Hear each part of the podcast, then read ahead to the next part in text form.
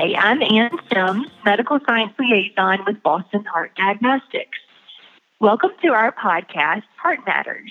Today I'm joined by Dr. Dharmesh Patel, who is part of Stern Cardiovascular in Southaven, Mississippi. Originally from London, Dr. Patel received his medical degree from the prestigious Guy's and King's Medical College in London, eventually completing his residency at the University of Virginia and a cardiology fellowship at Penn State University.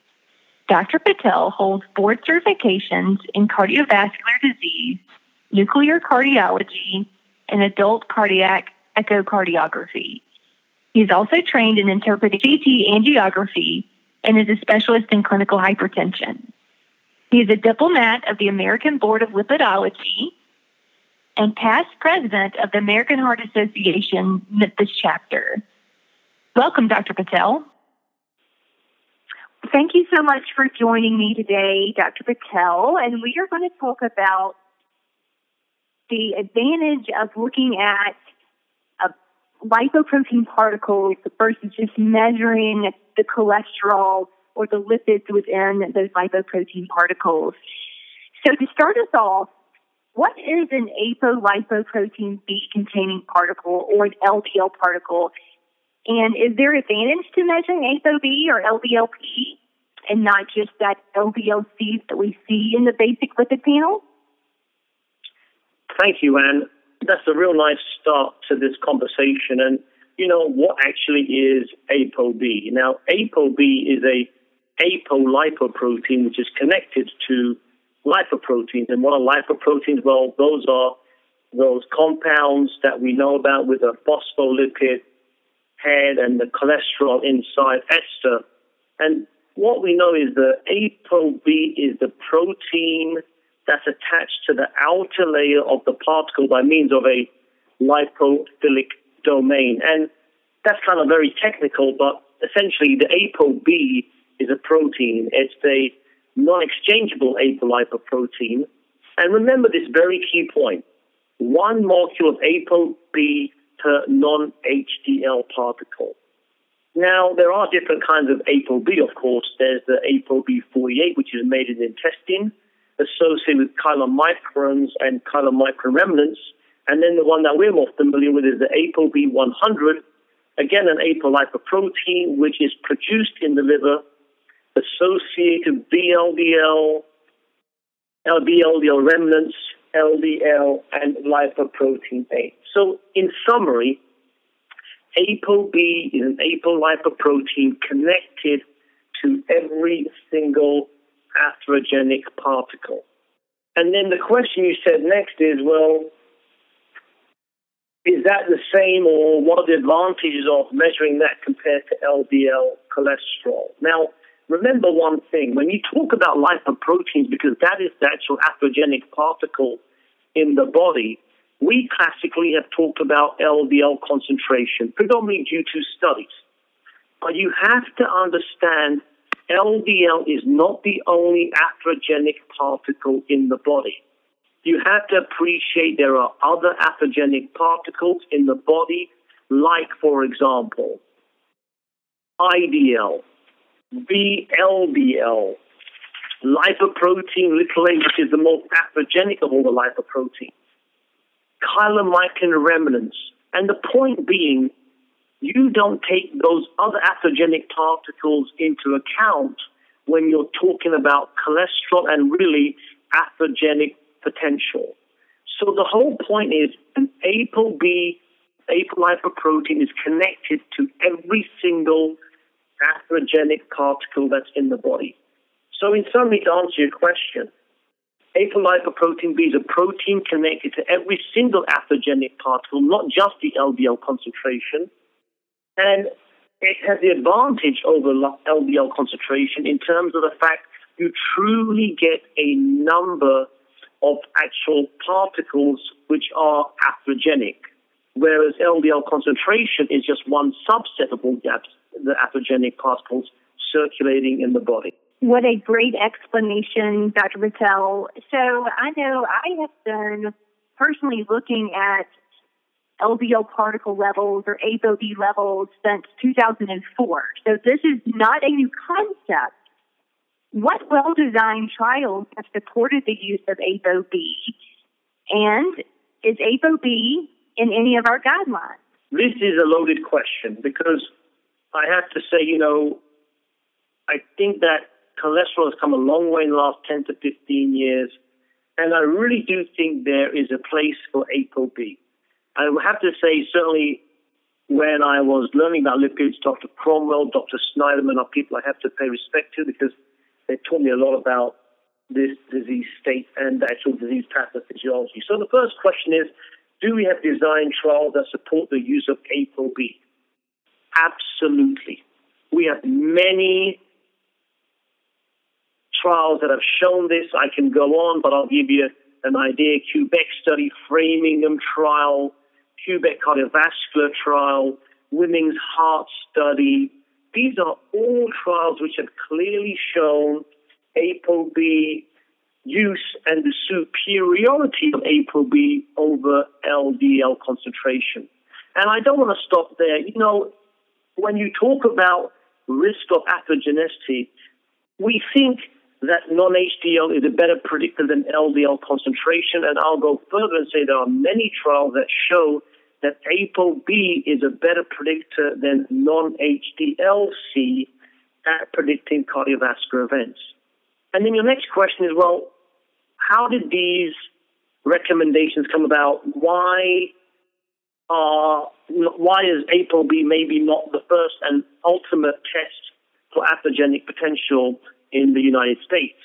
And you have to remember the data comes from the emerging risk collaboration trials, which use a lot of different studies. And, you know, there is some limitations on using the emerging risk uh, factor collaborations in terms of the data, the way the ApoB was measured, the trials in terms of, in terms of some were not even published.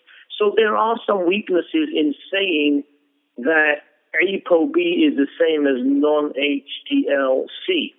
Now, if you look at this, if you truly look at data, for example, from 2011, when you look at Sniderman's papers, and you look at non-HDL versus ApoB, non-HDL is certainly superior to LDL concentration, 300,000 extra lives saved. But if you looked at ApoB, actually 500,000 extra lives were saved. So what I'm trying to say is we have used emerging risk collaboration as some of our resources for understanding and saying why LDL concentration is great.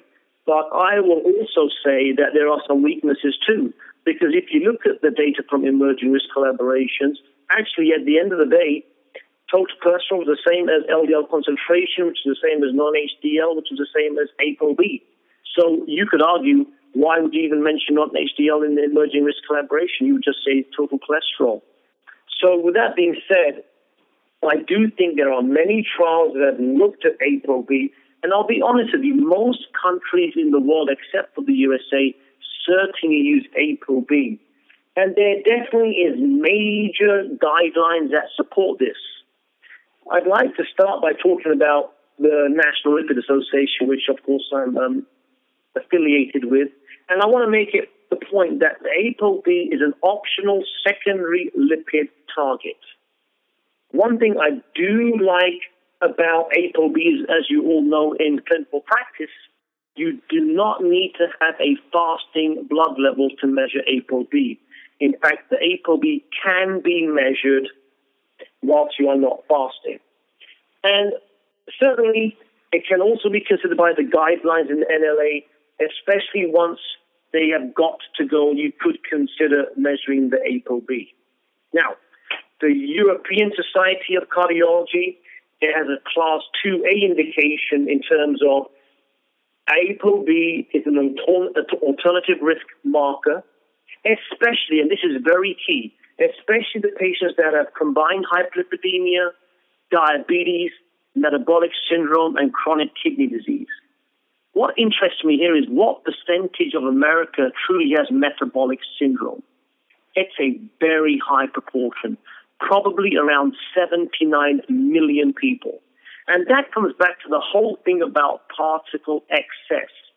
The fact that the LDL concentration in patients who are diabetic or pre diabetic may look normal, but we all appreciate that up to 30 to 70% of these patients have particle excess, i.e., they have a lot higher number of atherogenic particles wandering around, even though, quote unquote, their LDL concentration is normal. And certainly, there are other guidelines that I could talk about. Of course, we cannot forget the new ACC guidelines 2018, where they talked about enhancing risk factors, where you get someone to go, let's say, but there are other things that you must consider. And in pertinence to the ApoB, they talked about the enhancing risk factor of someone that had an ApoB greater than 130. One must appreciate the enhancing risk factors are certainly something that I want to just mention because they just came out. We are treating patients, we're not treating populations. And this is the reason why, even in the ACC 2018 guidelines in November, they talk about risk factors such as chronic inflammatory disease states like lupus, psoriasis, chronic kidney disease, metabolic syndrome. How many patients have metabolic syndrome? Patients who have an LPA little of greater than 50, a C reactive protein of greater than 2, a patient who has an ABI less than 0.9, a patient has an LDL greater than 160, the patient has a family history of heart disease. Now, remember, all these factors I'm telling you are not included in the ACC cardiovascular risk calculation. So these are all things that you can use adjunctively to help determine a patient that need, may need further risk stratification or prevention above and beyond the quote guidelines. A calcium score is in that guideline. The fact that HIV disease is in the guideline. The fact that a female who may have had, let's say, radiation to the left breast is also part of the guidelines in terms of enhancing risk factors. And last but not least, patients of Asian descent. Asian Indians are a subset with a very high increased risk of cardiovascular disease states. In fact, they're the highest risk ethnicity. So the point I'm trying to make is even the ACC guidelines in 2018 have talked about ApoB and used it as probably a secondary target in therapy to get people to go. Now, last but not least, I think the guidelines which are probably the most aggressive, actually, funnily enough, I think are the American Association of Clinical Endocrinology in 2017. They actually talked about patients who were, quote, extreme risk. Patients who had progressive cardiovascular disease whose LDLs were less than 70. Patients, for example, who had um, acute coronary syndrome has further events despite having an LDL 70. Their guidelines talk about having an LDL less than 55, a non HDL less than 80, and specifically an ApoB less than 70. There are other cases where you want to get the ApoB less than 70 patients with established cardiovascular disease, patients with grade 3 or 4, grade 3 chronic kidney disease, and heterozygous familial hyperlipidemia. And the third group in the ACE 2017 guidelines were patients who had a history of premature cardiovascular disease, for example, a male less than 55 and a female less than 65. So the point I'm trying to make here is even the American Association of Clinical Endocrinology has ApoB in their guidelines. Extreme risk patients, ApoB less than 70. Very high risk patients, ApoB less than 80. So it's seeing in the guidelines, and I want to be fair balanced as I mentioned, uh, in the some of the guidelines, like the European guidelines, that's a class 2A indication, but more importantly, it's an optional secondary lipid target. And as I mentioned before, which patients, for example, have particle excess, metabolic syndrome, diabetic patients, combined hyperlipidemia, chronic kidney disease. But my challenge or question to everybody who's listening is what percentage of patients do we see diabetes or metabolic syndrome or combined dyslipidemia? A lot. So to me, I do think there is certainly some good guidance in quote getting patients to goal, but once they are at goal, what do you do at that point thereafter? And I will just talk about what I do in my clinical practice. In my clinical practice, if someone's had established cardiovascular disease, let's just say, I'll use the guidelines and put them on high dose intensity statin therapy. And then I will consider at some point in these patients doing some other testing, like I may do an ApoB or inflammatory testing, since I do think in certain situations, I do think it can add addictive, additional predictive information and also tell us where we are missing this quote residual risk. Because the fact of the matter is, despite quote optimal standard of care, 36% of males have another event or die after the first MI within five years, and 47% of females die or have another MI after their first MI within five years. So there is this thing called residual risk. And I think that the guidelines are good, but they are not the holy grail. We have to tackle secondary prevention, especially in that situation. Thank you, Dr. Patel. You've done a great job making the case for practitioners to look past that basic lipid panel and look past that LDL cholesterol. So part of the, the particle issue is, is um, of course, particle number, atherogenic particle number, but there's also another side to particle number, and that's particle size. Can you comment to the risk um, portrayed by having small LDL particles or an elevated small dense LDL cholesterol value? Yes, we certainly have data to show that patients who have small dense LDL have a certainly increased risk of cardiovascular events. In fact, there are some subsets in the MESA analysis which showed that patients who had small dense LDL that was a stronger predictor than ApoB, which is quite interesting. Now, that was a specific study. But the point being that small, dense LDL certainly carries its own atherogenic risk. And, you know, there are other trials that I could uh, um, refer to. The Jupiter trial, for example, patients who had an elevated small LDL, those patients were predictive of cardiovascular events and all-cause mortality in that subset we can talk about other trials like the HATS trial, for example, where small dense LDL um, show that patients who had lowest levels of small dense LDL had reduced rates of atherosclerosis progression. So small dense LDL, I think, has been shown to be reflective of increased atherogenic events. But the question that I think, Ann, is more important is, well, what could be potentially some of the reasons for this. And I think some of the reasons are very interesting. Uh, these are some of the proposed mechanisms really to explain the increased pathogenesis of the LDL. And they can be things like there is a low affinity for the LDL receptor. When something is small and sticky, it's facilitated entry into the arterial wall. Now remember, because it's small and sticky, it's got greater arterial retention because of increased binding to proteoglycans also. And more importantly, the thing that I think makes a lot of sense is there is a greater susceptibility of oxidation. So, you know, I do think that when you have small dense LDL, there's decreased binding to the LDL receptor, but there's definitely increased binding to the LDL receptor independent sites.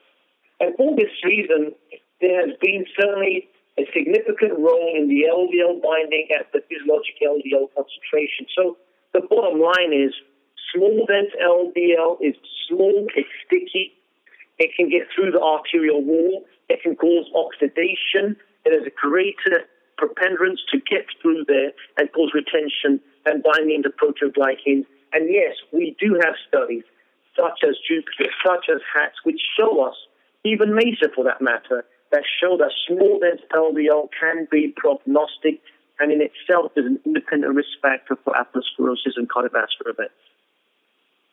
Great. And just to reiterate, it's those patients with metabolic syndrome and insulin resistance and type 2 diabetes which display those small particles. So that's, you know, we just have to get better with that. Um, so thank you again, Dr. Patel. Um, any, any last words to share with our audience? So, you know, and yes, there are some points I do want to make. Yes, first and foremost, you put a great point about which patients do you think benefit from ApoB. And I think it's very simple. The ones have combined hyperlipidemia, diabetics, the huge, vast population of patients that have metabolic syndrome and chronic kidney disease.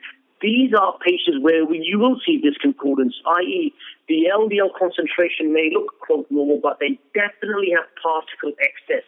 And this is the reason why the ApoB can be so much more useful and help us reduce cardiovascular events. And then your second point, well, another point I want to make is there are certain medicines that are very good at reducing LDL concentration, and there are certain medicines that are very good at reducing ApoB or LDLP, let's say. The things that are good at reducing LDLC are statins, for example, and can be considered in that subgroup too. But on the flip side, there are other medicines which are better at reducing ApoB or particle number, let's say. And these are things like omega 3 fatty acids, fibrates, nicotinic acid. Even things like pioglitazone have been shown to reduce ApoB quite a lot. So when we treat these patients, yes, I think the standard of care would say statins, and they would say possibly Zetia, depending on the patient.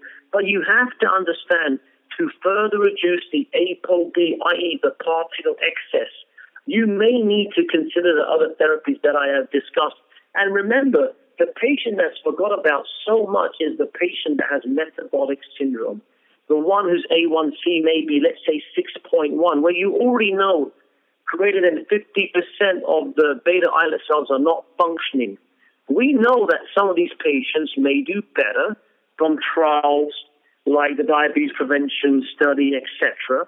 They may do better with initiation of metformin or even pioglitazone, depending on which patient you're talking about. So I do think there is room to go in terms of further reducing the residual risk in these patients where even LDL is to go. And this is the exact reason why we see up to 36% of men and 47% of women continue to have cardiac events after their first MI because we are not truly getting to the residual risk. And that's too high. One, even one is too high. If that's uh, a, a family member, a loved one, or yourself. So, Dr. Patel, are there any studies that have looked at cardiovascular risk when there is ApoB or LDLP discordance with the LDLC? Great question. And, you know, it's funny. There are six discordant analyses which all are concordant. And what I mean by that, they all show the same thing.